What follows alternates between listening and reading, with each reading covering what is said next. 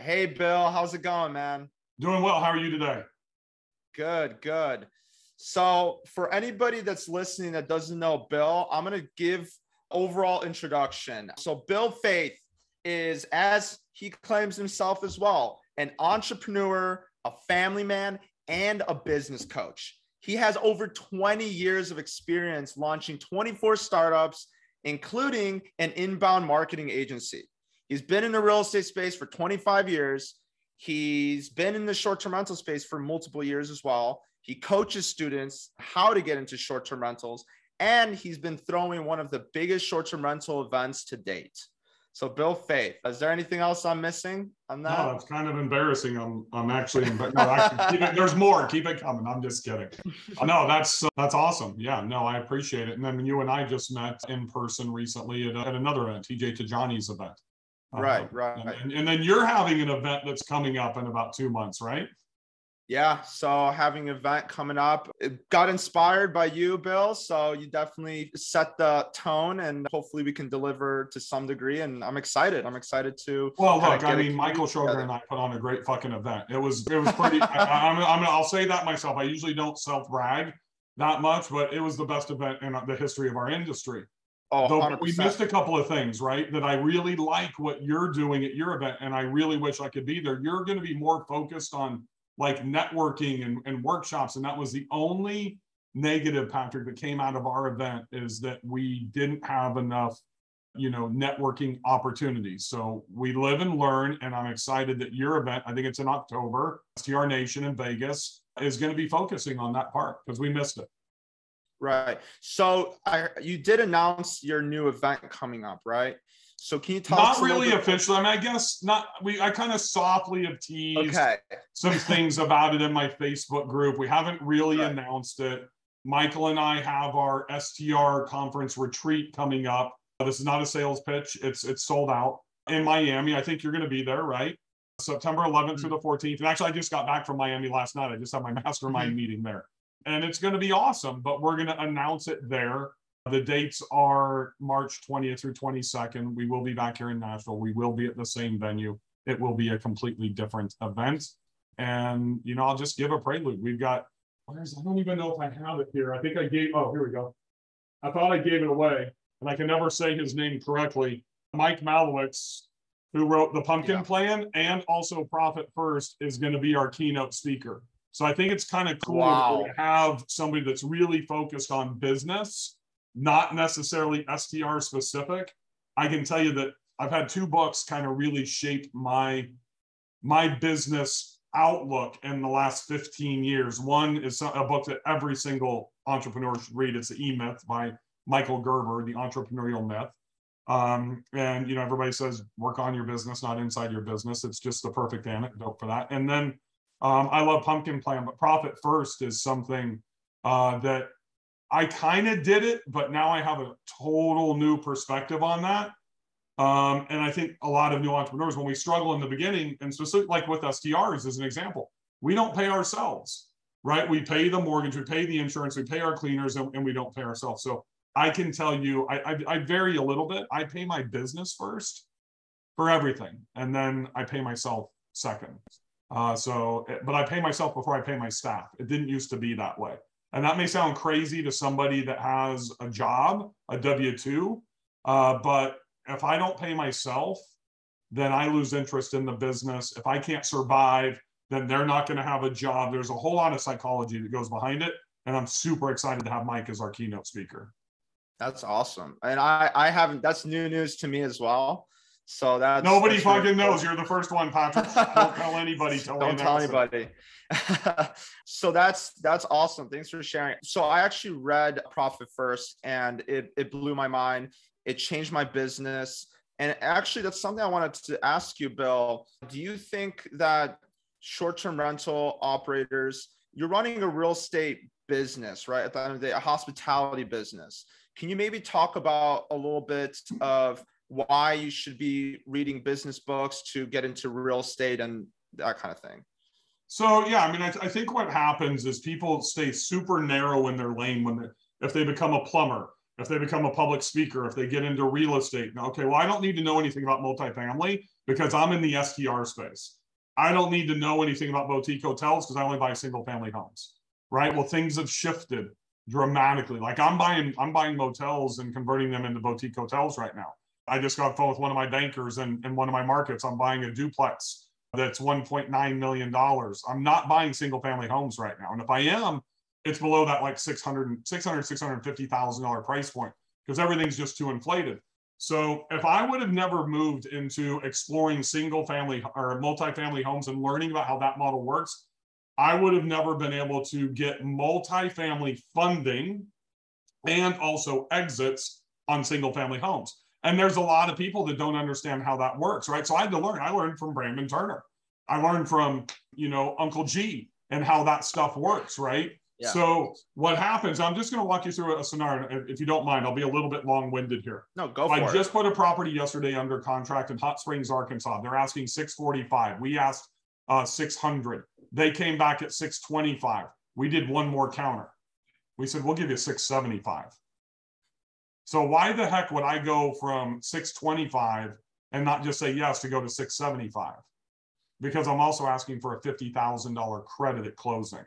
So one thing that does that eliminates me from going to a DSCR product because you can only max out your credits back at 3%, right?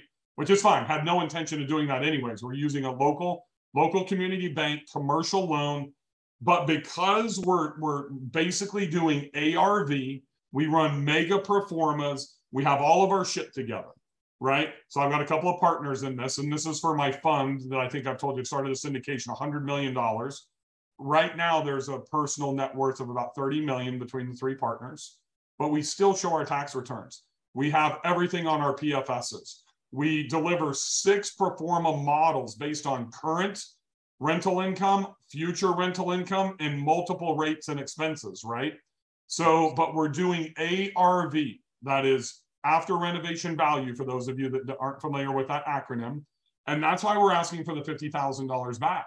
So that way we'll go in and it's almost a turnkey property and it's undervalued right now by probably close to 120,000 bucks. We're going to have immediate equity and we can do one of two things. We can use that $50,000 to furnish or it's going to take us about 120 to close. So that's 50,000 each well, that's about roughly 16,500, 17,000 bucks. So now we lower our cost basis down to uh, roughly $23,000 each, which is going to dramatically in- increase our cash on cash return. Right. So if I wasn't continuing to learn, if I wasn't in mastermind groups, if I didn't read books like Profit First or The Pumpkin Plan or you know traction or the art of the starts or all these you know Brendon Burchard high performance habits these are all you know, and that's just that's like five percent of my book collection, right? We one of the things we have to do is we have to explore, we have to open our minds, and we want to learn outside of our niche. So you talked about 24 startups. I've done 31 now. You probably found a bio, probably my LinkedIn or something that's outdated. But I've been in the restaurant business. I was drop shipping in 1993, actually Brazilian swimwear, my first exit out of a company swimwear, selling t-shirts out of the back of my car, restaurants, grew up from one to six, turned it into a franchise, sold it. Been in real estate for 26 years now, marketing agency, limousine company, you name it. I've been in all these different industries. But here's the thing business principles, the same business principles apply to every single business. And for many, many years, it's been the American home, when I'm in right now, and you're probably in, is the biggest investment you'll ever make. Well, that was the same for me until I started getting into short term rentals and real estate and buying bigger properties. So I paid like $726,000 for my house. Sure, it's worth 2 million today and I put 300 into it since then, but I didn't write those. I, my house in Banner Elk I bought in it closed in April. I put $420,000 in cash down and roughly $85,000 in building out a game room and furniture and just all the post closing stuff. $505,000. That's a half a fucking million dollars. That's a lot of money. Mm-hmm. You know, people's huevos are going to shrink up if they've never done that before. So, one of the things about the due diligence on the front end, when I talk about that preparation, the evaluating properties, the performance, figuring out NOI, running multiple scenarios 20 year financing, 25 year financing, you know, seeing if you can get owner financing into these deals, running multiple comps on multifamily entrances and exits, single family entrances and exits, assures us literally 99.9% we will not make a bad deal. That's awesome. So you do have to do your due diligence. You did make a point earlier that I kind of want to bring back because I'm in a similar boat as well. I realize that there's, you know, being in the space with people that are doing things and and being like in the know because you're at all these events. You're all you're pretty much plugged in in these communities these masterminds all this stuff. You really start to learn why people people are starting to drift towards hotels. Why are people drifting towards hotels? And then you start really learning about it. Um, and and one thing i realized and maybe you can uh, talk you know to this as well is you know if there's a home on the same block with the same you know comp same comp two bedroom two bath two bedroom two bath this one makes $150000 on airbnb this one makes $50000 on airbnb or not or zero dollars they're valued the same right but when you get into commercial for single family home. Yes, correct. But when you get into commercial hotels, things like that, a simple repositioning and better marketing can can already stabilize the property at 2x, you know? So can you maybe talk about uh, your hotel and how, you know, the power of building wealth through commercial? Yeah, so I mean, it's exactly exactly what you said. I mean, I, I built uh, a brand new beach house in Gulf Shores that we closed on, uh, you know, essentially Thanksgiving of last year. I'm in for a million bucks. 300 bought the sand, the lot for 300, $600,000 in, in construction costs. I know the numbers to a T because I literally just submitted cost segregation information uh, last night. Um, and basically $104,000 for furnishings and amenities. You know, I've got, you know, like everybody else, bikes and kayaks and coffee bars, and you know, on and this was the highest end furnishings that we've ever done. And if you remember when I did my presentation, you were there in Nashville, and I showed you the same house, everything that you're talking about. Well, that house down the street, I know that banker. Uh, my house today is worth about 1.85 million. His is worth about 1.7 million. So it's increased dramatically in value. But if I took that six bedroom, four bath with a pool, and it was six one bedroom units, right, with bathrooms with a pool. And I did the same amount of revenue. I'm going to do about between 345 to 360. I'll close out the first 12 months, right? So that 345 to 360 does not impact, and I'm talking about my, my rental revenue, that does not impact the value to the single family home. It might a little bit if I put it into Airbnb homes for sale group and an inv- specific investors mm-hmm. looking to buy it.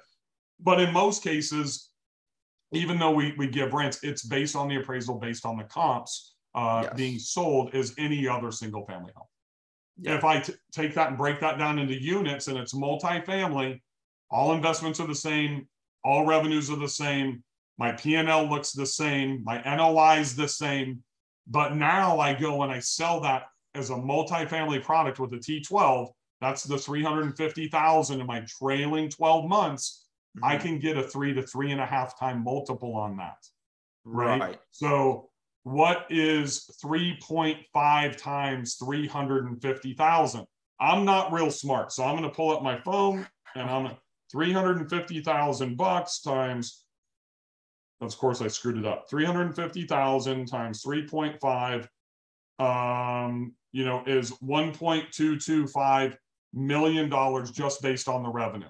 Then let's right. go and factor in the equity inside the property, right? So if I go add that at 1.8, now I'm looking about a 3 million to 3.1 million dollar transaction as opposed to just selling the asset, the dwelling, the land for 1.8 million. So that's how you can literally add 65 to 80% of value.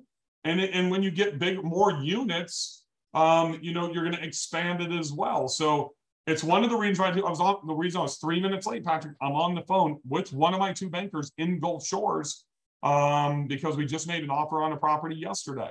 There's not a whole lot of multifamily down in the Gulf Shores, Orange Beach. You got to go even through Destin. There's really not. You got to go all the way to old school Panama City Beach to really find some uh, some multifamily that could do some ARV too. Uh, but we're, we're we're working on a duplex right now that we're negotiating with. Uh, but we're even on a duplex, we're going to get a multi-family funding for an entrance, and we'll figure out how to get the multi-family exit on the back end as well. That's awesome. So going off of that, what's next for you, Bill? Like what what are you working on currently? Uh, what are you working on next? How are you positioning yourself for the people that are intermediate and are looking to scale or get to the next level? Like what's what are you doing? Maybe that will draw some inspiration. Yeah, I mean, I think that's there's a couple of things. It's what I'm doing, but also I'd say what I'm involved, what I see is probably more important for the beginner right. or novice or intermediate uh, investor and kind of what I see through Bill and Kenny's hot picks. I think you met you met Kenny Bedwell from STR Insights. We have a program called BK Hot Picks, uh, to where we're analyzing properties all across the country every day, and we deliver our members 15% gross ROI or above. So that should be 30% cash on cash with a 20% down.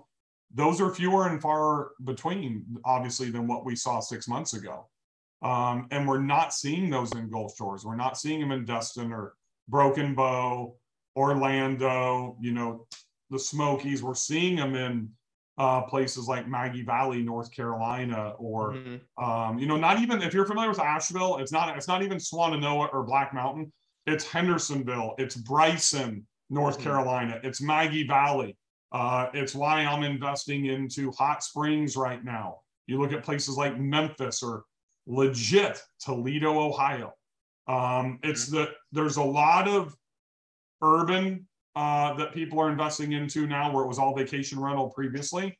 Um, any, I mean, the standard rule of thumb is this: if anybody's talking about it on social media right now, it is not a place to invest. Period. Right, and e- even if you can probably save ten or fifteen percent. So, Bill, you just said you put a an offer in Gulf Shores. It's not a single family home; it's a mm-hmm. duplex. So that gives me three opportunities for three different types of pricing, three different types of marketing. I'm creating more channels to be able to book that property, right? So I'm I look at single family homes. Kenny and I have not seen a property now at 113 days over a million dollars that'll do 30% cash on cash. Let that sink wow. in. A million dollars listed on the market will not hit 30% cash on cash unless you, well, it's just not going to do it. Uh, so most of the single family homes, I've got a rule right now. It's for me, it's pretty much six hundred fifty thousand dollars or less. Um, and we are seeing, so we're seeing some of those in Island Park. We're seeing them all over West Western North Carolina is like one of the hottest places to invest. Uh, still the beach down in Texas. Um, Gulfport, Mississippi has some really good deals. But you got to take that personal bias of okay, it's Rocky Beach, it's Mississippi, you know, it's Texas, the, the water's brown, it's not Destin. That's okay. Not everybody can afford to go to 38, right? Not everybody can afford $15,000, $20,000 a week for a four or a five bedroom property. And if you want to go invest there and do that, great. But just understand you're going to pay four to five million as an entry point to be able to get in there.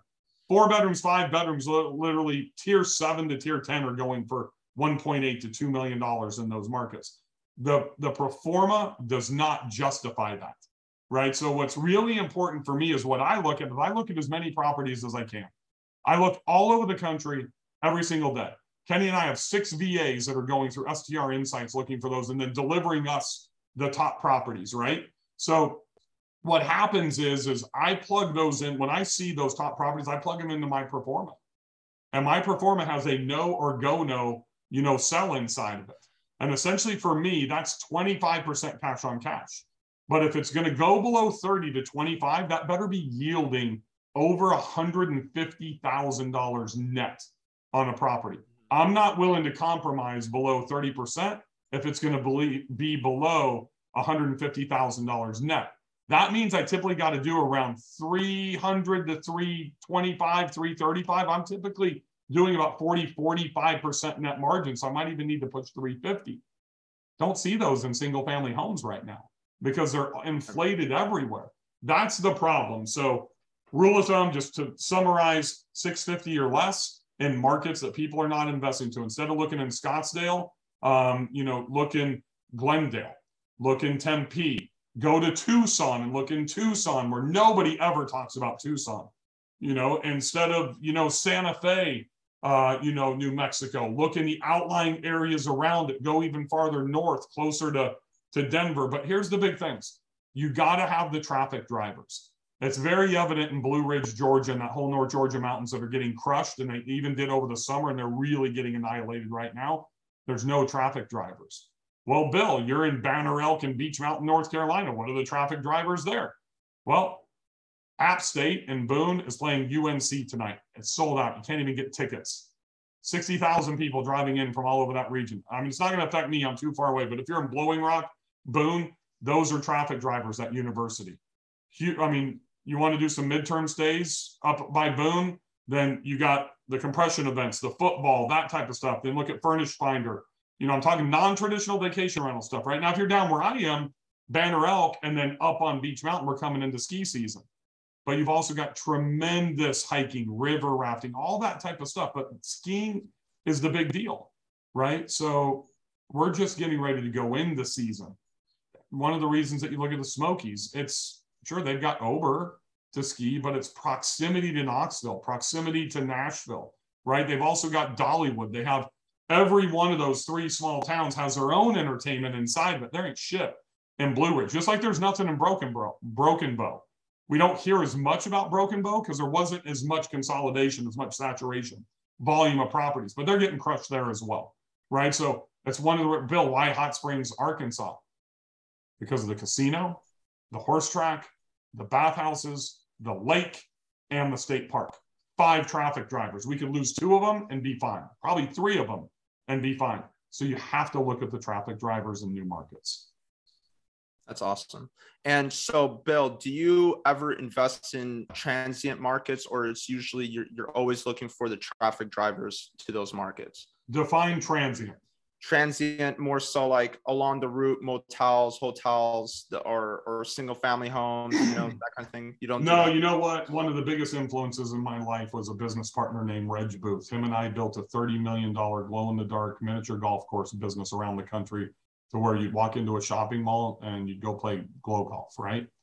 And we created that and we didn't go to strip centers. We didn't go to any transient locations. We went to the shopping malls and the big ones, like an Opry Mills Mall here, if anybody's in the Northeast, like a Natick Mall or Natick Mall outside of Boston, or Sawgrass Mills down in Fort Lauderdale. If you're in the Phoenix area, you know, Arizona Mills, we went to these places that have built in traffic, right? And a lot of people would say, oh, well, you, you like focused on these Mills properties. They had the whole entertainment. They have Dave and Buster's, they have IMAX movie theaters. Great. That drives traffic. Well, you can't compete with them. We were like this Toyota. We started the industry. It didn't exist, but we were the Toyota of the industry. We weren't the Mercedes. But we stayed in the price point that those people wanted. We competed at right similar ticket prices to like the movie theaters and what an average kid would what the parents would give the kid to spend in quarters inside of an arcade. And we gave them a unique different experience. Do the same fucking thing in short-term rentals. So i'm not going to go halfway between vermont and maine. It may have 200000 cars going through that highway a day. But if there's nothing to make them stop i'm not interested right? So I do try to find the ancillary markets outside of the primary market, right? I, I I'm I love Fort Morgan as opposed to Gulf Shores. I've only moved into Gulf Shores because I do deep research, even when I'm already in a market. And I was probably one of the first people, if not the first, to identify as an investor two and a half years ago what was happening with the airport there. So I sold every asset I had in Fort Morgan and moved it closer to West Beach, which was the prime area, bought land, built, bought existing houses. I flipped nine houses in less than 16 months. So I could level up and I didn't have to come out of pocket. And now, and I brought my friends down there with me, right? So they could make these investments. Well, now I just found out while I was down in Miami that the first commercial flight is supposed to land in three weeks. I forgot the date. It's like the end of September. So now you're taking a market that has strictly been driving, and the John Edwards, I think was the name of the airport before, John C. Edwards Airport is now Gulf Shores International, and flights are starting. So you old schoolers that are out there that are listening to this, and you remember what happened and you know, when when you could stop flying into Fort Walton Beach and have to make two connections, go through Atlanta, go through Dallas, and then you could fly direct on Southwest into PCB. That's why 30A blew up and it did what it did. And that, my friends, is what's going to happen with Gulf Shores over the next five years. Even if the fucking market tanks and we see my 1.8 million dollar house come down to 1.4 million, I'm not worried because I know what's going to happen once we get through this phase because everything comes back, right? And that airport is going to change everything. 100%. And I think, Bill, I think that's what is really interesting about you is you don't invest for only current uh, cash flow and profits, but also future appreciation of the market itself. You see these different factors that are going to be affecting the areas that you invest in, so that even if you make an okay deal, with time, it becomes a great deal If that makes sense. Yeah, I mean, kind of the same principle. It's the deep research, right? And I am right. looking, you know, down the road. I do not factor that into my performance. I only buy based off of the rental right. income and the cash flow. I never factor in equity growth uh, into making the decision from the pro forma. I'm basing that on cash flow. But I do look at that equity for the long term. It's one of the reasons that we're in Hot Springs, Arkansas right now because of that deadline of November 1st. And they pulled 500 permits down to 400, right? So it's going to be Asheville. It's going to be closed. Mm-hmm. And most people won't be able to start now and try to identify something. And they get financing and appraisals, even at this point, September 1st. In two months, that's going to be challenging. And it's going to be really challenging for people if they want to buy one of the vacant, you know, motels that are there in the multifamily space. So that's why we've got multiple properties under contract. Um, we can probably squeeze in one or two more, depending on you know how fast we can get through that deal. Um, but that's going to be critical. And you know, there's there's a place I really want, and here's where the bias comes in, right? We and we all have to be self-aware enough to identify this because it can really screw you in the long run. I found a a commercial multifamily property in Asheville, North Carolina, new construction. 1,800 square feet of commercial on the bottom could be subdivided into two 900 parcels. That'll probably generate about 60, $65,000 a year in long-term rent income, triple net. Uh, but there's four two twos on top of it with permits inside the city limits of Asheville and a sweet rooftop deck, right? They were at, well, I forgot what they were asking. Maybe it was 3 million or three, no, 3.5 million. Just couldn't get the numbers to work. I wanted it so it's brand new, it's beautiful. Walk to downtown Asheville. I know when you talk about that appreciation play, I know that like five years from now, it's a five to six million dollar property, but literally it was like negative 2.3% cash flow. So I'm not willing to sit there with the old mentality of let's buy a long an LTR and let it sit and just base my inv- investment off of appreciation because I'd have to put a minimum of probably a million dollars into that property to close it and I can generate more cash flow and appreciation in a different market and in a different property. So, Bill, I, I love what you just said there. Let's talk about active versus passive income because I think a lot of people want to just park their money and wait for it to grow. But a lot of times it's about finding those value add deals or things that are a little bit more active, but tend to generate higher returns now because your cash on cash is, is important, right? So I think people starting out can't just park their money unless they want to wait 10, 20 years or 30 years before they really reap the benefits of that real estate.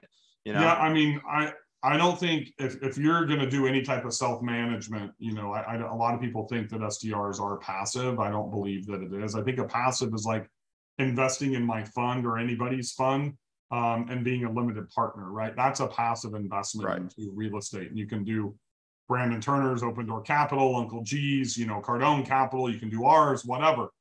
Uh, that's passive, but you're not going to get the return and your money's tied up. You don't get to determine when you, if you, if you make a, if you're an accredited investor you make a hundred thousand dollar investment or a million dollar investment and you have a life experience, then now you got to get your hands on that hundred grand. You're locked in. You don't get it or that million dollars. That's the risk. You might make 8, 10, 12, 15% annualized return on that which is pretty solid, much less risky than being in the stock market today.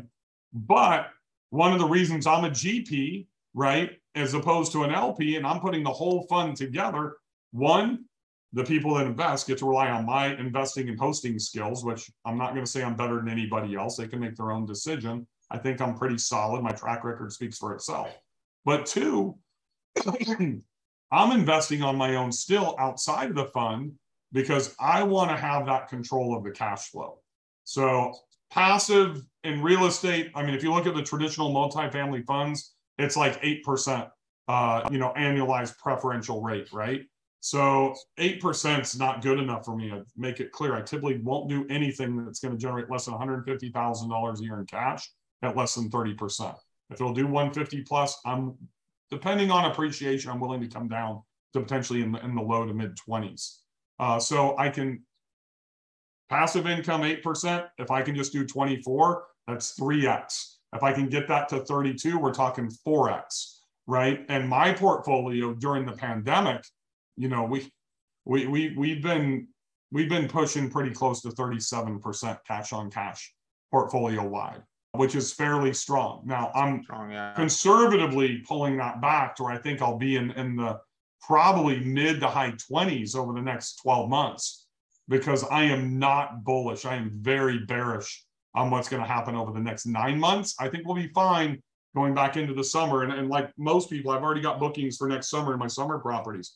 But you know what I don't have? I don't have that many winter bookings for my winter properties that are that have been newly listed in, in the spring and the summer. So that that could be tough.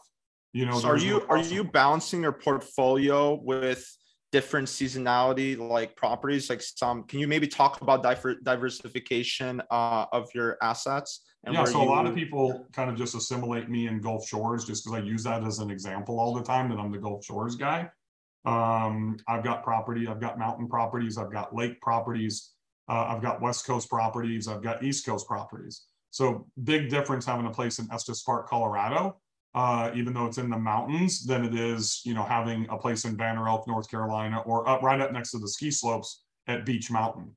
Um, so I kind of treat my portfolio and, and how I build it one for lifestyle. So I'm much older than you are, Patrick. I don't know if you knew that or not. I know I look pretty young. I'm just kidding. so, I mean, I'm 49 and a half years old. Initially, my retirement plan um, when I built it about seven years ago. And this is a key component. I built my retirement plan, right? So I don't talk about this a whole lot publicly. I kind of save this stuff for like my mastermind meetings and everything. Um, but I built my retirement plan with a, a huge mentor of mine named John Baird. And we got very intentional and very specific. And I didn't, what I found out is I didn't really know what I wanted in retirement. I didn't know when I would retire. It's not like I have a job and I work in, you know, a factory and you retire at 65 and they give you a $300 gold watch and I have a pension at $2,000 a month. You know, so I, I, I felt like I was too young at the time. I was 42 years old and I probably felt like I was your age.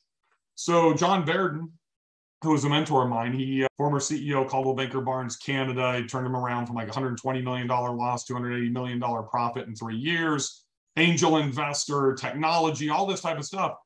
And I remember when we, I, I was in EO, the Entrepreneurs Organization. I dropped out after a shitty experience, took my top three people in my group, my forum, started something called Spark, our own, you know, mastermind group. And we called it Spark because we wanted that spark. We weren't getting it, right? And our responsibility was to spark everybody else. First thing we did was for us, we hired John Baird. I hired him to come in. First thing he did when he came in, all right, boys, he was treating us like we were his managers, like mid level managers. Be on time or the door's locked, you know, whatever, show up late, $100 fine, it's going to fund our trips, all this type of stuff, just hardcore. And the, we didn't go over our financials. The first thing he said, I know you guys want to be like me. You want to be old. You want to be retired. You want to be a multimillionaire. I've had exits. I'm an angel investor now, blah, blah, blah. But you don't want to fucking be like me because he'd been divorced. I think it was three times he'd been divorced. And he built, he started helping us build our life plan. And it was specifics, right? So if I ask you, define retirement, Patrick, what does what does retirement mean to you?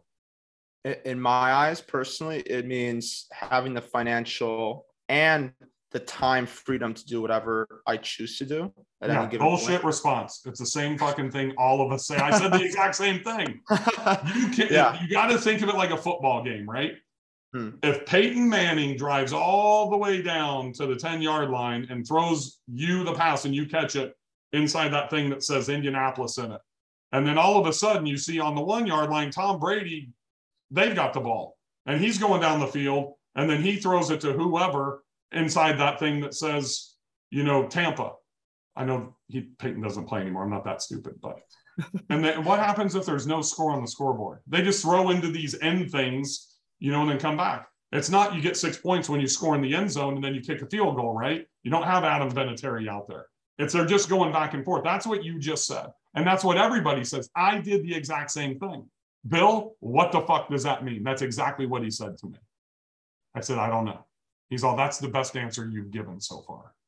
Okay. How much money do you need when you retire? I don't know. Okay. What are your expenses now? Then let's run it on inflation. Do you have any desire to, to have a vacation home? At the time, I didn't own a vacation home. No, never thought about that.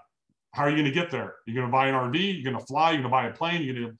So we go through all these scenarios. Long story short, what you said is you're flying that plane around, you know, LaGuardia, just circling Manhattan to burn the fuel at 30,000 feet.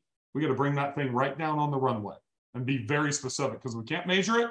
If we can't keep score, if we don't have date set, so we don't have that clock to run out, then we don't really have a plan. Does that make sense? So the first right. thing he did, and I built my own success planner after this. First thing, page number one, what are my three life goals? Be a great father, have $15 million in liquidity with no debt when I retire. At the at the time, it was the age of 60. So I had that date on my calendar, right? But then it manifested out to where he made three months later, we're signing a contract with our spouses. All the way down to how much time we're spending with our family, how much time we're spending with our kids, budgeting what the weddings are going to cost for my two dollar or my two daughters, budgeting what college is going to cost, and defining specifically what retirement looks like for us. That's when me and my wife got into short-term rentals, 2015, because we knew we wanted a beach house. We wanted a place in Scottsdale, which we'd had before to play golf. I'm an ex-golf professional. We knew that we wanted to have a, a, a, lake property, a mountain property, and we knew the one place we don't have right now is we wanted to be in Montana. So we were buying lifestyle assets that would cash flow and essentially have no debt 13, 14, 15 years down the road at that point, that then that would help fund our cash flow if we truly wanted to disconnect. So the goal was $800,000 in income just through short-term rentals. The problem is, is I grew too fast and I got to where I owned 13 properties at one time, right? I didn't want to work that much because it's not passive. So I pulled back on that and I've sold properties and I'm actually narrowing my portfolio down to the goal to keep it below 10 because it's we don't measure our success by the number of units. It may seem that way publicly. I make more money than most people do that have 50 to 100 units. I'm making over a million dollars in co-hosting and a, a, portfolio that I own 10 units right now. Right? I don't need to have 20. I don't need to have 30. I'm also now ready to retire instead of when I'm 60, I'm 49 and a half. I'm ready to retire at 54 and a half. There's also another life event, right? So that means that my daughter my youngest daughter will be out of high school. She'll be in college, but it's okay. I've got 529s maxed out. I've got $400,000 each ready to pay for their college. I've got 150,000 for their weddings. I've got another 2.5 million socked away for them to start businesses to do whatever they want. Right. My oldest daughter wants to become a doctor. That could cost me a million plus just in education over 10 years. So I'm planning all of these things out. But most importantly, back to what you said, the result is time freedom and whatever the fuck I want to do when I hit my financial goals and I've taken care of my family. When I'm very specific and I can hit those things, then I earn that other stuff. Most people think I'm going to work towards time freedom and I'm going to travel the world. Those are the two biggest things, right? And so I also have a budget for how much my wife and I are going to spend to travel between our own properties which we can use a lot of that for tax write-offs. That's another interview with Ryan Bakey, or we'll talk about that later. Mm-hmm, uh, mm-hmm. and to go to wherever we want to go. So I've been to a couple of places that she's never been. I got to take her to Peru and go to Machu Picchu. I've been there. I got to take her to the Galapagos. I've been there. So those things we're budgeting now. I know for us to go to the Galapagos Islands, the way we want to do it, it's going to cost about 22,000 bucks today. So if we mm-hmm. do that yeah. 15 years from now, I'm guessing right now, and I legit, it's like I think it's like I added like fifty-five or six thousand dollars to that cost. yeah. If we don't plan this detailed, we're not going to hit our goals. It's the same thing that I see when people are buying properties, Patrick. Okay, AirDNA says this on the free version. I'm good. It's I'm going to pay six hundred thousand. AirDNA says it's going to do hundred thousand dollars in revenue. I don't need to get the paid version. I don't need to do all these pro formas that Bill's talking about. And then those are the people that end up upside down five months from now, unfortunately. They don't factor in the carry costs. They don't factor in all the expenses. They're not factoring in for inflation. They're not looking at what the market trends are. They're not looking at the pacing feature inside AirDNA to see occupancies and pricing for properties that are sold versus that are still on the market that are to, available to rent. The depth of how we go in our evaluation process, running our own personal financials and planning our future is what's going to determine our success or not, because a lot of it's going to be distilled down all the way to these things, which are daily decisions. And you notice right. everything on there, I can keep score. Every single day, I keep score with what's going on in my life because if I don't, then I'll fall behind. That's awesome. So you're you're basically saying that you have to be intentional about your goals. You can't just say, "Well, I want to be financially free." It's very generic. It's not precise. You have to really boil down. And I, and I, tell people this too. Actually, Mike was the one that introduced me to this because I'm in his mastermind.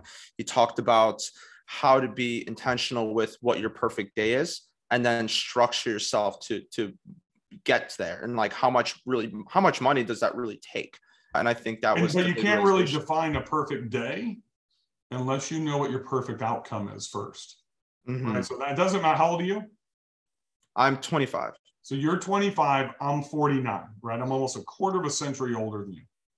It doesn't matter if you're my age or if you're at your age. We we don't know what that looks like if we don't know what we're working towards. Right? right. So and it's way harder to do it at your age than it is at my age. But we've really got to figure out what we want. And man, when you're 20, 24, 25, 26, you I didn't even I thought like 50 year olds were dead. They were in retirement. They look so old to me. But now I look at it, I still feel like I'm in the prime of my life, that I'm probably going to live another 30 or 40 years, right? So if I don't have my head wrapped around that, and it's not just about thinking about it, it's about building out a plan. And most important, this is what I do at my couples retreats, right? You build out your plan and then you sign it. You are signing it with your spouse. You have to be in alignment. I assume you're probably not married, so it's a little bit different. You're thinking for a party of one, most likely right now. I'm not even thinking just for a party of four that includes my spouse. I have two daughters. Mm-hmm. I'm thinking, what if they get married? That's another two people. Now I'm thinking about six. What if they have two kids? Now I'm thinking a party of 10. And those are things that we look at down the road. My oldest daughter is 16.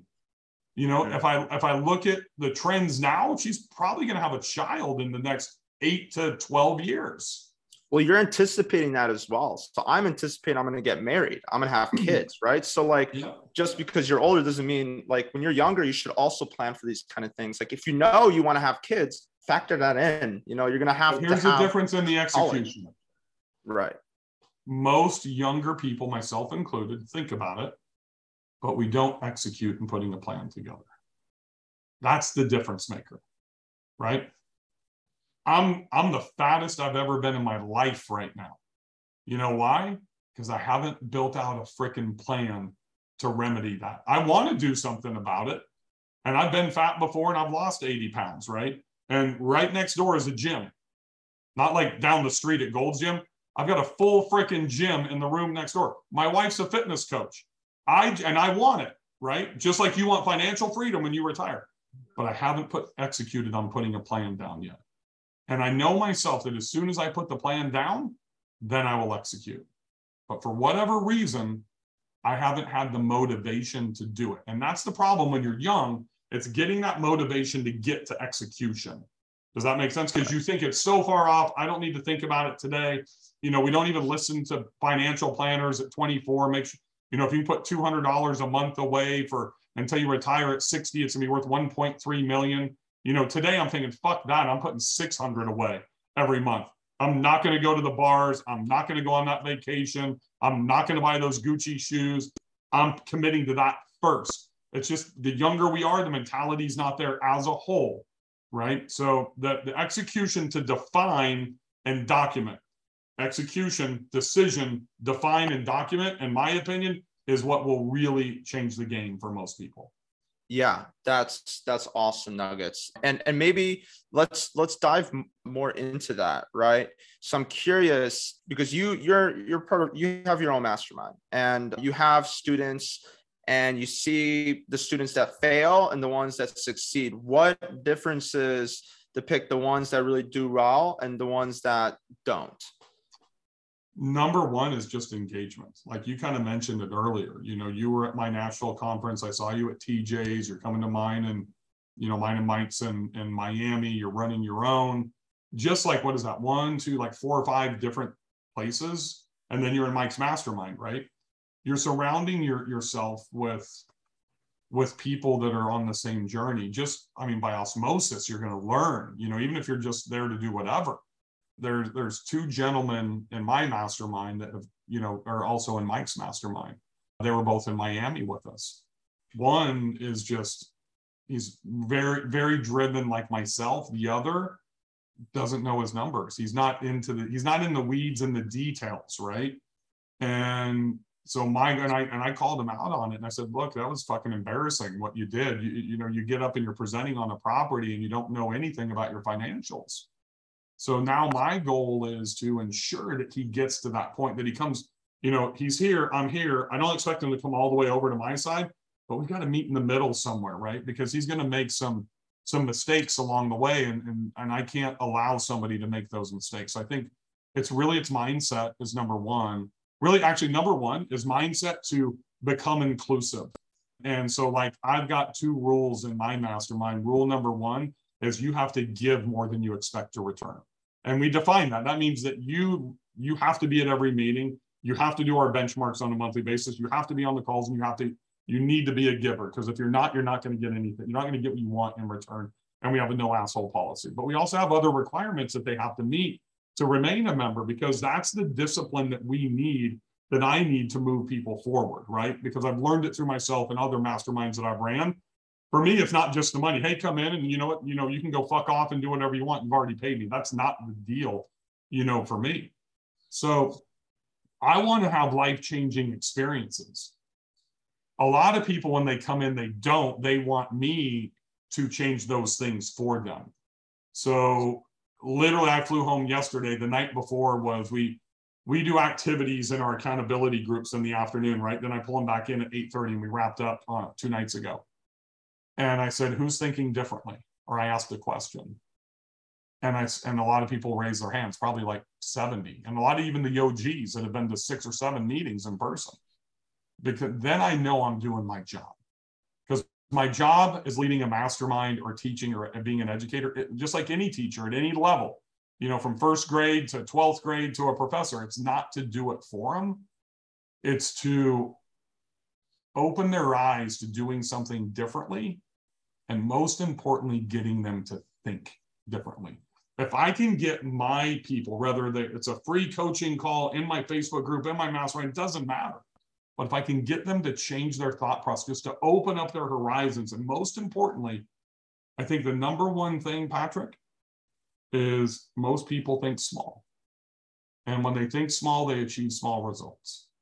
I was fortunate enough to be raised by a single mother that never made any money in her life, probably never more than $50,000 a year. I didn't grow up dirt poor, everything was fine, but you know what? We sure as hell were not at middle, probably the bottom of middle class. But she thought big. And she was a teacher and she started her own business. She, she literally started a preschool because that's what she wanted to do to help people because it was ridiculously expensive and she wanted to serve people like herself. You know, the single mother, what does she do with me when I get out of school at three and she works till five or she had two jobs working? For, and if there's anybody old watching this, remember Mervyn's? You don't know Mervyn's, but that was like a West Coast store chain that, man, it probably went away in the 80s. My mom literally worked at Mervyn's at nights after being a teacher because she didn't have enough money. Once again, I didn't starve. We were fine. I'm not giving like a sob story. But what does she do with me from three o'clock till 10 o'clock at night? Can't afford that stuff. But she thought big and she took something that I look at back now that I would never have advised her to go into that business if she's not going to make any money. She ended up leaving me over probably 1.2, 1.3 million dollars when she passed away. She thought she was broke. because she thought bigger to do things outside of just teaching and making $35,000 a year and getting summers off. And I think that's the limiting belief that we all have. And it's hard with self confidence. But one of the things I want to do is I want to pe- open people up and show them I'm not the guy that had $100 million coming into this. I'm not a hedge fund manager. I don't have all, I can't just go buy what I want. I saved and saved and saved to start with $127,000 to buy my first property. And then it took me two years of taking a $45,000 annual rent property to turn it to 112. And then I took the profits out of that to buy property number two. And then it becomes easier. And one takeaway I want you guys to, to remember about buying properties and scaling the hardest property to purchase and the most important isn't number one, it's number two. I've never invested one more penny, Patrick, than I did on that very first down payment. I've never had to. I've grown my portfolio to roughly about $13 million in equity right now with never having to put any more capital into my business. And that's the way that I think people should look at it because there's people that are going too fast right now. So I'm very conservative in my analysis, but I, I manage my finances to where when I see a deal, I can move super quickly. Right. And that's part of the mindset. You know, Michael talks a lot about mindset. He's into that stuff. And it's really our limiting beliefs, I believe, that hold us back. So the people that thrive in my mastermind are the ones that I can open up their horizons and they engage. Those are the two biggest things. The ones that don't engage and don't open up, and we've only had four members drop out in the entire history of the mastermind. Those are the four that didn't participate and they dropped out. Wow. Yeah, that, that shows a lot. And with this looming econ, whatever's happening in the economy, it's uh, more so important to do, do your due diligence, to run your numbers, and to be careful of what really is happening. And, and we're being very conservative in our numbers. How are you working with what's happening in, in this economy right now? Well, I can tell you right now, I have not, I, I'm in, when since I bought that second property with my first property's cash flow, and I waited actually about 25, 26 months to get there. I'm in the longest drought, if you will, of, of not buying a property. My last property was in April that I closed on at Beech Mountain, North Carolina. So it's been pretty much all of April, May, June, July, August, five months. I don't think I've gone longer than three months without buying a property for about a five and a half year run, even pre COVID.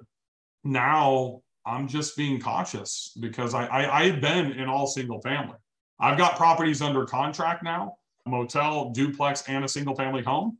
So I'm blending the portfolio and I'm going more towards multifamily right now because even if I took a hit on appraisal equity, that's okay because the sale, the transaction is going to be on the financial component, right? And I do believe, and it's funny, I had my funding company, Apollo Funding, out of Austin, Texas, was at my mastermind meeting. We were talking about this, and we see some trends starting to happen to where single family bankers will, if, if you're very well prepared on the front end, and if they are vested into multifamily, they will do some ARV, they will do some multifamily funding on single family homes. And that's kind of the first step, specifically if you have T, T12s that you can utilize, right?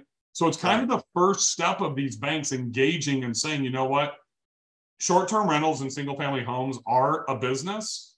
It's traditionally been, it just takes a few of them to kind of get those dominoes you know, moving. So we've found two recently that are giving us funding like that.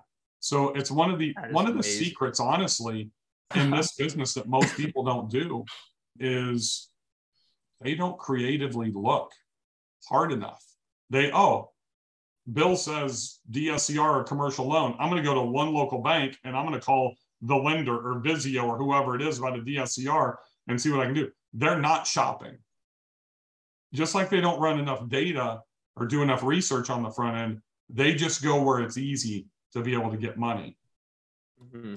I can tell you that's probably the two biggest skill sets I think that I have is the ability, along with my partner John, to creatively basically convince banks, and this is really John, John can convince banks to come to his terms, right?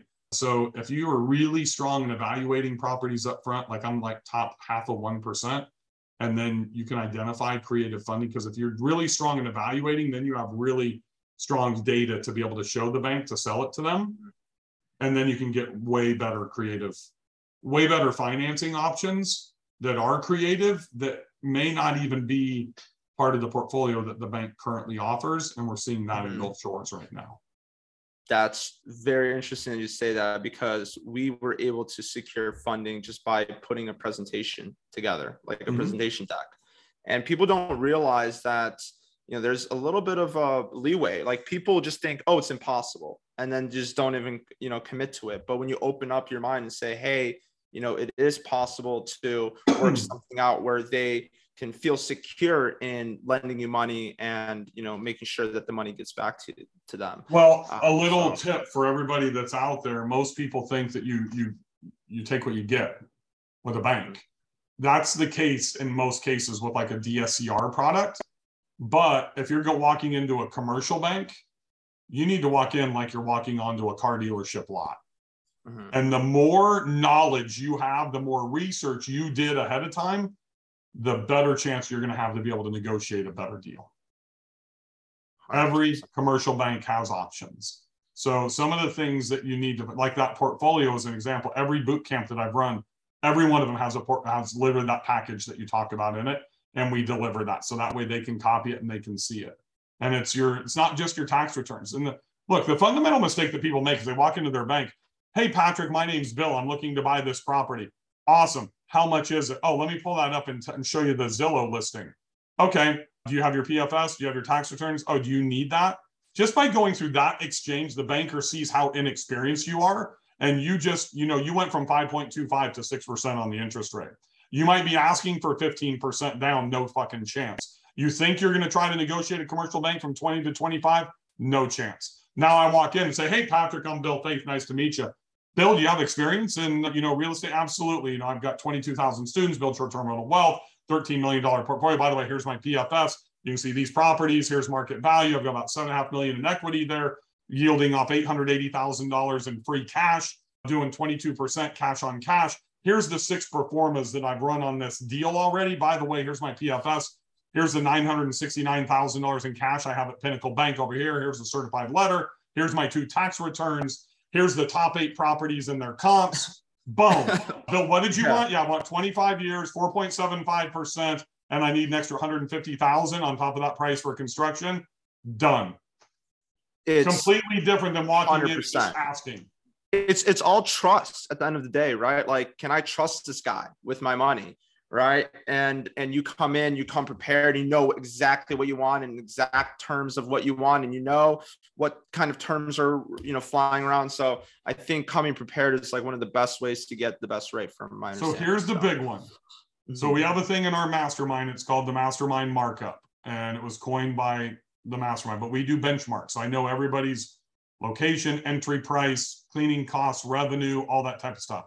And it's roughly 30% over like the 90th percentile in AirDNA, right? So my mastermind as a whole, as an average, is doing like 120%. So showing, and I, I outperform about 45 to 50% of AirDNA's 90th percentile nationwide. So you know what that banker is going to do when I walk out of there? First thing he's going to do is put my property into AirDNA right? So I've got to show them too. Here's what AirDNA has on this property through Rentalizer. Here's what those comps are. Here's what my pro forma is showing. Let them know that you're going to outperform it, but it's not just on this property. I got to go back down into that, you know, attachment that goes into my PFS. It shows all my properties. And when I show them I'm doing 170,000, 290,000, 350,000, I got to run those properties through as well. Give them the addresses, tell them here's AirDNA, here's what I'm doing. So that way they see right. the track record. That is so critical. And almost nobody does that when they're walking into a bank. 100%. I agree with hmm. you. 100%. I do have a, a few like exit questions before we wrap this up.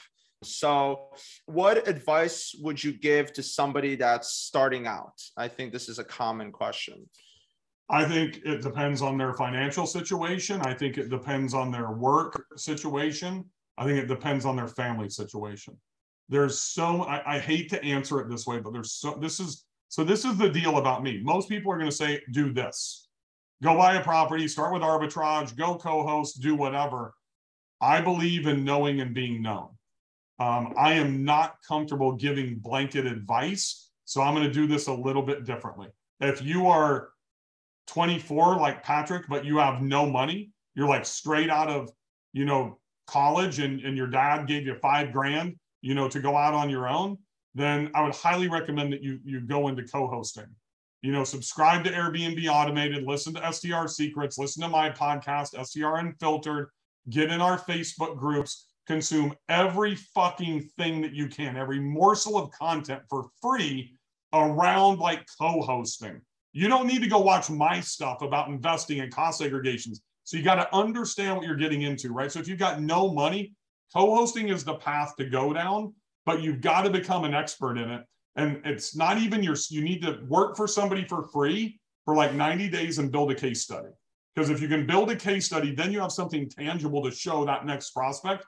Go join the Airbnb co-host group and never, oh, I want to co-host in Tampa. I want to, I, hey, I'm looking to co-host in Florida. Well, what's your fucking value? Nobody delivers any value in co-hosting. So go create your. It's easy. Create your value. So if you have no money, that's the path that I'll go down. I can give you a master class in like, you know, 15 minutes on what you need to do. Build your case study. Most importantly, become the person of interest. At least three to five value propositions. Mindset wise, you have to become comfortable sharing your skills and teaching them what to do. Second part of this is how do you acquire clients?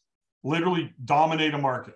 If you live in San Antonio, go to you know Port Aransas and fi- find just go on Airbnb and search like thousand dollars plus on you know nightly or five hundred dollars plus. Look at the ones that are underperforming. Spend ninety nine bucks, get an AirDNA account, see which properties go STRS Insights account, see which properties are underperforming. Pick five, send them your case study and a probably a 500 word single page letter educating them, telling them exactly what they can do to like increase 20, 30, 40, 50% on their revenue. And it's even better if you find properties that are like Evolve is managing because they absolutely suck. So I'm targeting them and I'm giving them value to be able to do it on their own. Why? Because my mindset knows there's no chance they're going to do it. Especially if they're already using a PM, they're going to come back to me and say, Bill, that's amazing. Thank you so much for sharing. Can you do this for me? Oh, you know what, Patrick? let's discuss that. I might have an opening in my portfolio where I can squeeze you in because I only do this with X properties. But the biggest mistake too is you got to set your bare minimum on how much. So I started at 100 grand minimum on revenue at 18% plus $300 a month. You know, now I'm two, I'm 150 to 175 minimum, and I'm at 23% plus 299 a month, which is just my retainer fee. So I, I would go down that path. I don't believe in arbitrage. A lot of friends, Sean, TJ, these guys that are in into arbitrage. I believe if I'm going to go do arbitrage, I'd rather build a co-hosting business, really a management business. I don't use that term because I don't property manage, I don't escrow, I don't own the accounts. I let my clients own everything. And I because I think I can get the same sellable multiple off of that that I can off the risk of having the leases in an arbitrage business. So I steer clear of arbitrage. I'm perfectly happy with the people that do it because it doesn't affect me. Go do what you want. So I'm either going to own assets or I'm going to co-host. Those are the two ways that I'm going to go. And if you have no money, build up, you know, 100, 120,000 bucks to where you can go in and, and leverage that to buy into your assets long term. There's a lot of people that don't want to own real estate. Sean Rakidzich is an example. You know, he owns nothing. He doesn't want to own anything. He thinks he has the best model. And you know what? He does for him. And I have the best model for me. So understand that we are all from Avery Carl to Michael Sjogren to Sean, TJ, Julie, Brian Clark, Grant Cardone, Bill Faeth. We all have our own models. You need to build one for you. Don't follow in the exact footsteps of what any of us are doing because we don't know what's behind the curtain at your house. You're the only one that knows that. Awesome. And, and this is for 20 year olds. Is there any advice you'd give to somebody that's more experienced or has money, I guess? Kind of what what would you advise those kind of people to yeah, do? I mean, I, I, I mean, I'm a believer right now, like I said earlier, I, I would definitely be buying real estate. I'd probably wait a couple of months. I, I'm I'm a wait and see to what happens after the election. I think that our inflation and interest rates right now are being held down. And I think it's going to get a lot worse after the election. And I think that they're, I think, I think the Democrats are going to control everything. you know, after the election. And look, I'm I don't want to get into a political discussion. I don't think it's ever good when either the Republicans control everything or the Demo- Democrats control everything, right? I like to see some checks and balances in our political system because I hate our political system. And I think it's going to be a shit show coming coming in after the election. I think we'll see double digit inflation. I think we'll see double digit interest rates. I think it's going to be very challenging. So I take a wait and see approach. I'd hate to see you go buy a million dollar property today, put $200,000 down, and literally see a 20 or 30% drop in equity and see another 20% drop in stays. Uh, and then one, have no cash flow, and two, have an asset that you're upside down in. So I just say be very, very cautious. Hence, that's why the pro formas become so important right now. And that's also why I'm only buying under 650,000 for single family home and I'm buying multifamily. But one of the big components here is that our fund and myself personally, I built the capital to where I, I always carry at least 12 months carry costs in capital before I make an investment.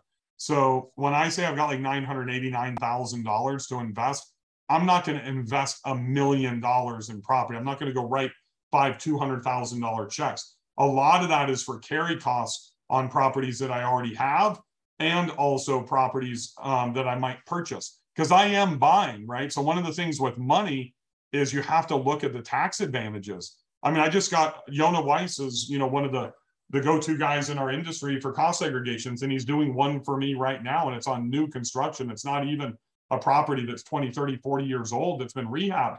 Um, you know, $300,000 in land costs, $600,000 in dwelling costs, and I got 187,000 year number one and 222,000 over the next, you know, four years after that. So that's a huge deal that I look at is I'm actually factoring in cost seg.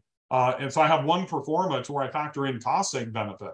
You know, Ryan Bakey's taught at a couple of my boot camps and he, and I never, I never looked at it this way. I thought about it once again, that whole do- documenting and execution, right? So I thought about the cost seg and I kind of average it out to 20%. But then when I see it in the pro forma, it's like, holy shit, how can I pass this mm. up? Because I might right. go from 30% cash on cash to like 54% mm-hmm. cash on mm-hmm. cash. So one of the things that's important that I'm really looking for is infinite returns. And that's infinite returns without having to cash out refi, which I've never done a cash out refi. I've never done a HELOC.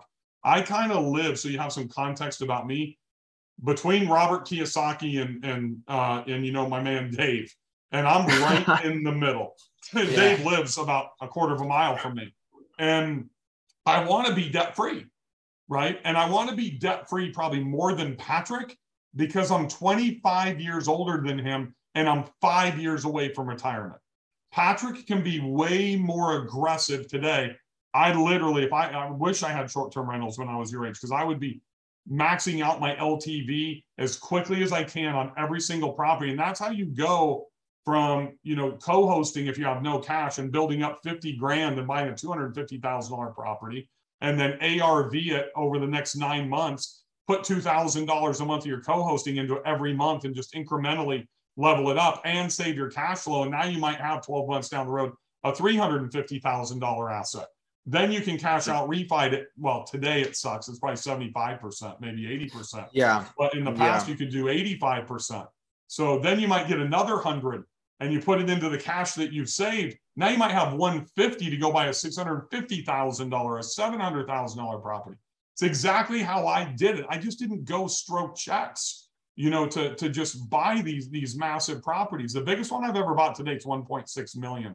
And I started this progression of tax preparation and scaling. And it took me a year and a half to turn a $429,000 property, actually, yeah, 19 months from the investment in the $429,000 property, two bedroom, two bath on West Lagoon in Gulf Shores into a $1.6 million, two and a half acre lodge at the top of a mountain in Banner Elk that I was projecting 340, 350 when I bought it in early April. Now I'm looking at about 260 to 275 conservatively.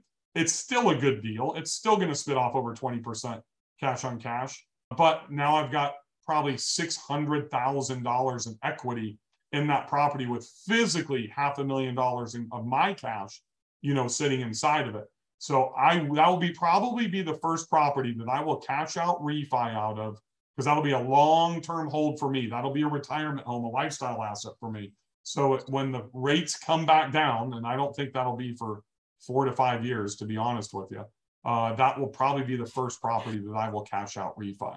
So in the meantime, since that's my biggest liability, uh, at roughly about a $4,700 a month payment, um, I've got to make sure that I have that cash. I use the term escrow because I name them escrow accounts, even though they're not like mm-hmm. true trust accounts. I have, so I have an operating account.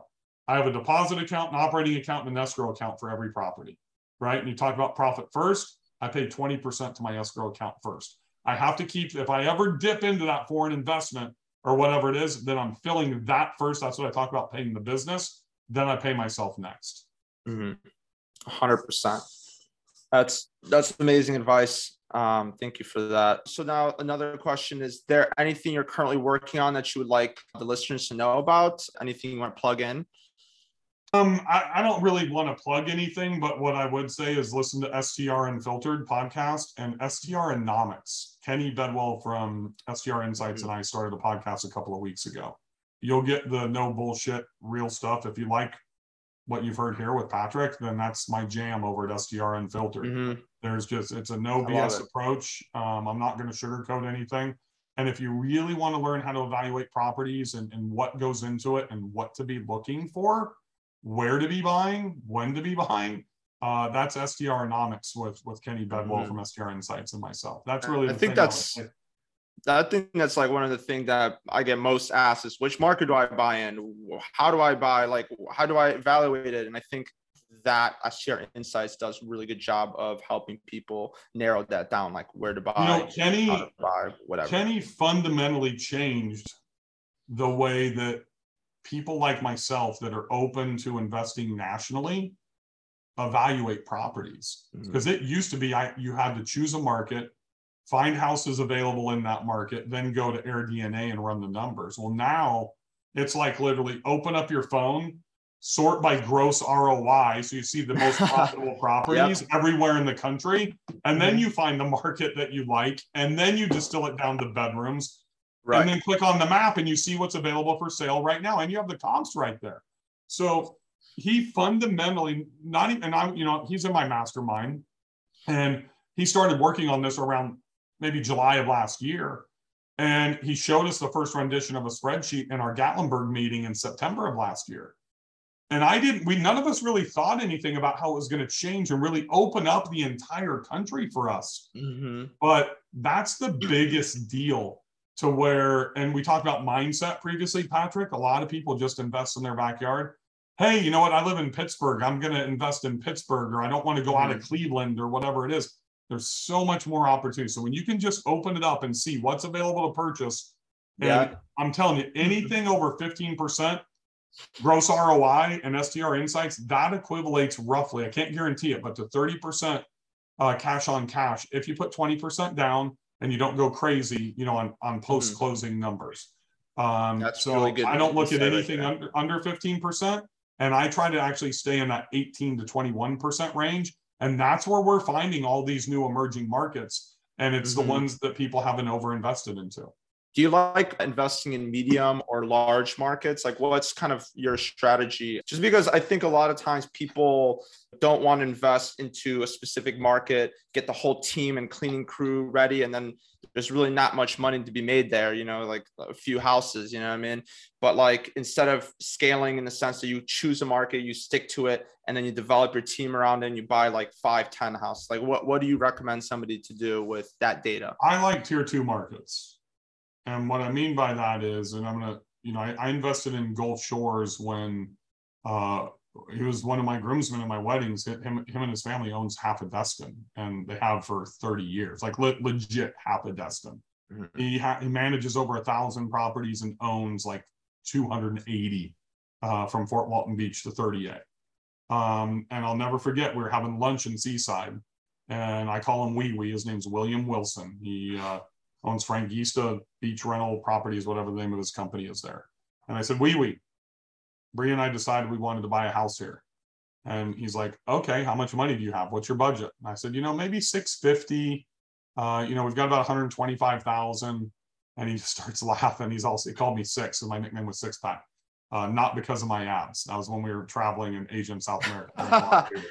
um, he said, Six, um, if you want to spend 650,000, this was 2015. We're not talking 2020, 21. We're having lunch in Seaside. I'm like, yeah, I want to be here in Seaside. He's like, okay, well, you're going to have to go on the other side of Highway 90 or with the scenic highway, whatever it was.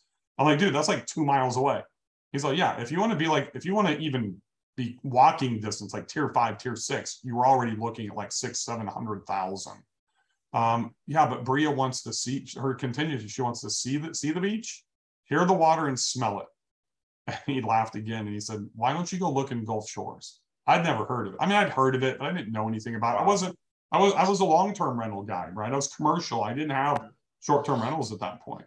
And uh, so he told me a little bit about it and I found a property. I, we contacted an agent. I found a property I liked two days before we went down. Uh, we were seeing 10 properties literally from Nashville. You fly in, you land in Pensacola, you land at like 945, you drive an hour to Gulf Shores. Then there's like a 450 flight out. So you've got like three hours on the ground if you want to fly in and out same day. Wow. Can't even tell you how many times I've done that. Um, so we saw 10 properties in like the three and a half hours that we were there.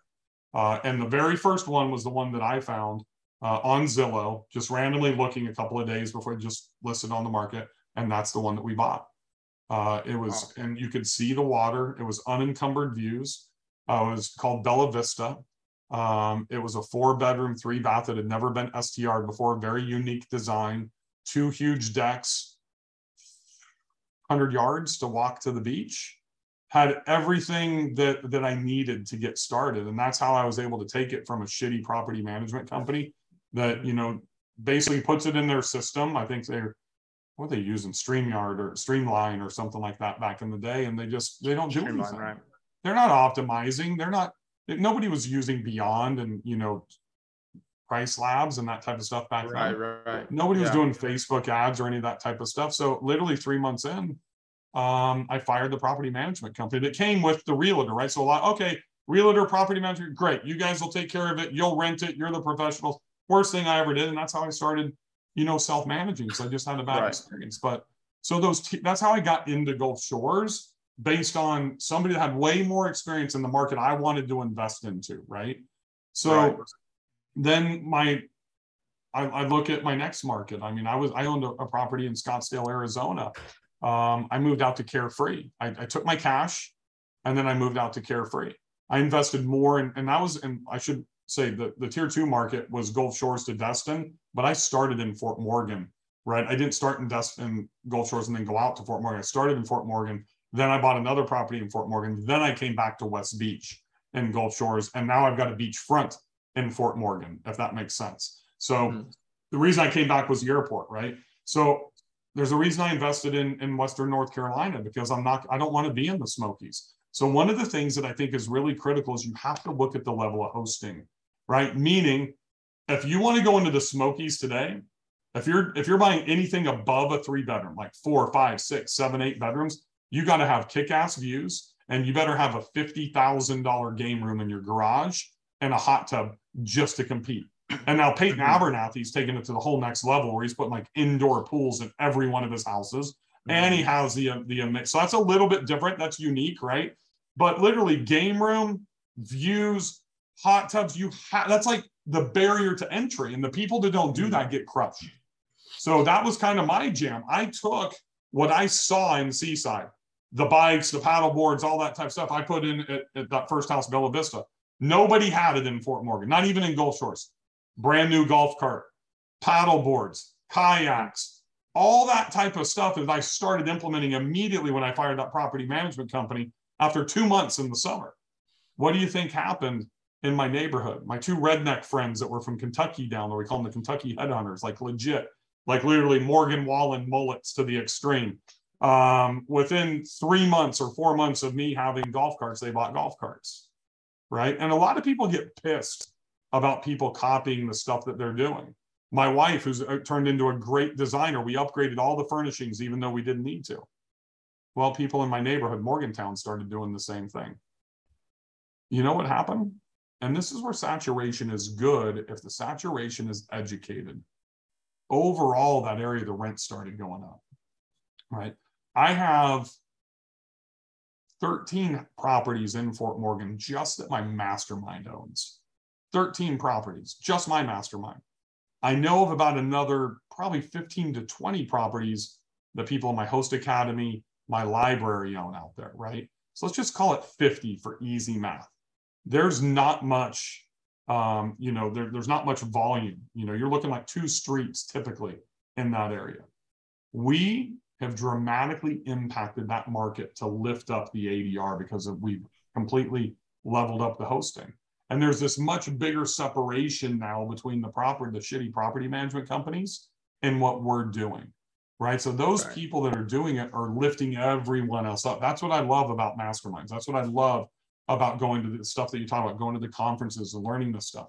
And then connecting with people in those areas to where we can help lift them up as well. And but man, I went to uh, Banner Elk and Beech Mountain instead of the Smokies because I saw the one the pricing, saw the op, found a hole in the market with my Banner Elk property at like 16 plus occupancy, um, and uh, the hosting there is horrible. It's now look, it's that's the most challenging market I've ever been in for services. For like handymen, plumbers, cleaners, it's very very hard. It's very very challenging. Sometimes I want to exit the market because of how challenging it is. To be honest with you, and that's part. It should be part of your vetting process when you go into these tier two markets. And it's mm-hmm. one of the reasons you asked about like small, medium, large. I will never go into a small market. Uh, but the competition, even though there's saturation, there's volume of properties mm-hmm. in that Western North Carolina area, the hosting is way down, right? Oh, Compared to like Gatlinburg. So I can out host those people pretty easily yes. without having to spend mm-hmm. 40 hours a week per property. Now, I'll give you a quick example. If you would have looked done some, you can't really do this on like AirDNA, Rabbu, or Mashvisor, but when we first started looking at, got into the alpha testing and the beta testing of STR Insights, um, when we were in Gatlinburg, like the second week of September last year in our mastermind, the number one town for gross ROI in the country was Logan, Ohio. Wow. You ever heard of it? No. Never. Neither did I. Nobody, nobody in the room had ever heard of it. Yeah. The only thing they have there from a business, you know, kind of economical standpoint is a sod farm. And literally, Logan, Ohio is like one mile to a state park. So remember, September of last year was 2021. What are we looking at from data? Trailing 12 months.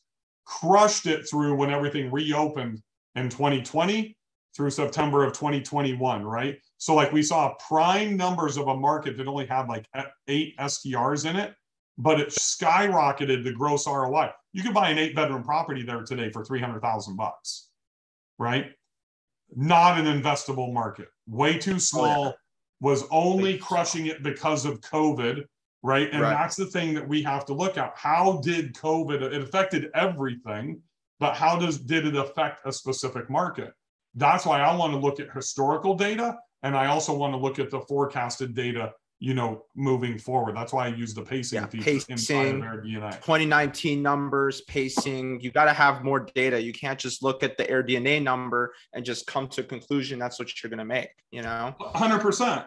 So when you look at size of market, it's kind of irrelevant to me, but I would never go into a small market.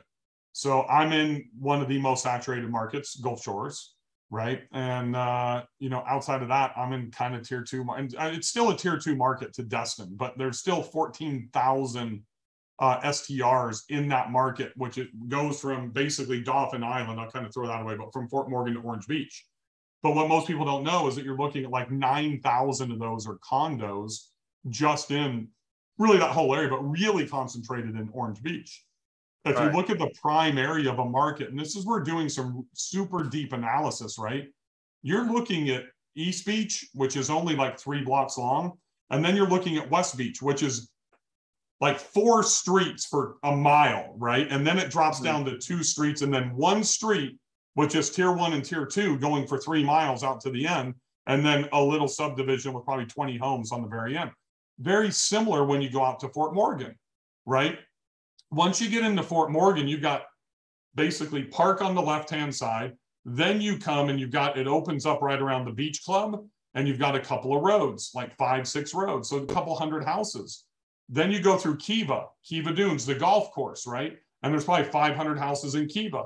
Then once you get past that, you're at like Surfside, Morgantown, and all the way out in there, it's like one or two streets. That's it. So there's not that much volume. People think there is because they just look, oh my God, there's 14,000, it's saturated. It's yep. not. Look deeper, pull the, the layers of the onion back and mm-hmm. really look at what's in the core and what's in the center, right? That's where the evaluation process and going deep. If you want to be, if you want to be successful in this business, you have to learn how to do deep, rich evaluations because it's not just looking at the data, it's a lot of the other stuff that goes behind it when you're evaluating the marketplace. 100%. And what, when people say saturation, how do you respond to that? Oh, this market's saturated. I mean, because I get I, that a lot. So i go back to my, my glow golf business. I mean, I'm bankrupt today if I put that thing, you know, in the middle of nowhere. Nobody's going to drive to come do that. It's not that fun. But you know what it was? It was unique and different to where we, when we go into a mall, like Opry Mills Mall, which is right next to the Gaylord Opryland and right next to um, the Grand Ole Opry, right? And it's, you know, people from Nashville come and they do 24 million people a year. 24 million people a year. I only need 1%, not even that, a half of 1% of people to give mm-hmm. me 10 bucks to play golf to build a million dollar business. So right. if you don't have traffic, nobody's coming. You're not going to be fucking good enough to educate an entire population to come to your property, let alone this is one thing y'all better get to your fucking head. Nobody is planning vacations around your property. Nobody's saying, oh my God, look at Patrick's amazing flat in Soho. I'm going to schedule a business meeting in Manhattan so I can go stay in his property. They are coming to your location for other shit. We are secondary. We will always be secondary. I don't plan my vacations to go stay at a Marriott or a Hilton hotel. I decide where I'm going, and then we will get the accommodations once we decide where we're going. If you understand that and you really design, implement inside of your property, outside on the acreage, and then in your marketing campaigns that that's what they're looking for first, you will have a competitive advantage. 100%. Location in real estate, especially in our field, is everything. So, like 100%. Cool. Well, I know this has gone a little bit over, but I just wanted to finish this off with how can listeners really connect with you online? Do you have social media or anything that you want them to visit to learn more about I'm you? I'm too old for that stuff, Patrick. I'm, I'm almost 50, man. Uh, no, I'm, I'm, everywhere. I mean, really, build short-term rental wealth Facebook group is probably the best spot. Mm-hmm. Uh, but I'm dropping educational videos on TikTok. It's B Faeth. What am I? B Faeth on TikTok. Bill Faeth 73 on Instagram. Um, you know, I'm pretty much everywhere. We've got. Look at you. You're plugged in. You're plugged yeah, in. I mean, I'm, I'm trying to stay hip with you young kids. I'm doing. I got my captions, my emojis going, everything on my. There TikToks you go. my Instagram. I just don't dance on TikTok. I'm just there to educate. no dances coming up. Well, I don't know if people are going to want to follow if there's no dances coming I'm going to get my, I, okay, I'll make a promise to everybody. I'm going to get my boy Walker Hayes, who I'm friends with, and we'll do a dance, but I need some practice. So give me, a, give me a few weeks. And, and that's, we'll that's a promise. Fancy, What's you that? Put it on video, so that that's a promise. That's what I'm saying. We'll put it on AA. We'll do, uh-huh. do it to AA or Fancy Like or something like that. But we, you know, if okay. you watch his stuff on TikTok, we got to do it in like a Walmart or something like that because he's always like shopping at our Publix or Walmart or something. Oh, I, it has to be in public. It has to be in public. That's yeah. an exception. but yeah, I mean, you can awesome. find me pretty much anywhere on social. I would say that build build STR wealth, build short-term rental wealth. The, the Facebook group probably has the most value because the members are just incredible mm-hmm. in there. It's not a bitch session about cleaners or guests like some of the other groups. Mm-hmm. Uh, I will say one more thing to anybody that wants to get connected with Bill. Bill is probably one of the most accessible people, in my opinion. You know, he talks to everybody at a conference. He's always willing to give help. He's probably going to be blushing right now when, when I say all this stuff, but he's really, really a giving person. I definitely recommend even asking questions. He's going to be responding in all the comments in the Facebook group. It's been amazing. So I appreciate you saying that. I'm not going to blush yeah. because it's 100% fact and it's extremely, it's extremely intentional. Yeah. So what's different about me is I don't want to sell to anybody. I will. Um, don't be afraid to discuss. I mean, I do probably six to eight free calls a day. I want to be accessible. I want to give more. I know that if I give you enough value, and that the value add is a, a shitty term that's just overused by people that don't deliver value. But if I invest into you, I shouldn't have to ask you to invest with me. If I can do something to change your path in 30 minutes or 15 minutes or an hour, then I believe at some point, it may not be today, it may not be tomorrow, it might be a year down the road, that you'll come back and you'll end up seeing something. Wow, I need to go to the STR Wealth Conference. I I want coaching from Bill. I want whatever. So, and I run my properties that way as well. Just FYI, I do everything in my life, everywhere in, in my business. So, I, I, for me as a coach, and I actually, my whole family was sports coaches, and I was a college golf coach as well. And then as a coach in this industry and other industries, trying to help people with their life and business, if somebody is only going to charge you to have a conversation with you or not be accessible, what do you think the relationship's going to look like once you're actually paying them? It's pretty simple, in my opinion. So that I appreciate 100%. you seeing that and mentioning that because it is extremely intentional on my side. That's awesome. Thanks, Bill, so much for hopping on and your time for sharing everything you know. So thanks, man. Yeah, most Appreciate importantly, it. don't forget about Las Vegas. I think it's October 14th, 15th. Is that right? STR October Nation. 15th and 16th, right. October yes. 15th, 16th. I'm going to give mm-hmm. Patrick a little plug here uh, for STR Nation yeah. in Vegas. What's your URL? Is it just strnation.com? It's str-nation.com. str-nation.com. There you go. Las thank Vegas. So Who doesn't want to go to Vegas in October? yeah, of course. Well, thank you, Bill. I appreciate everything. All right. Thanks for having me. Have a wonderful day. All right. Bye bye.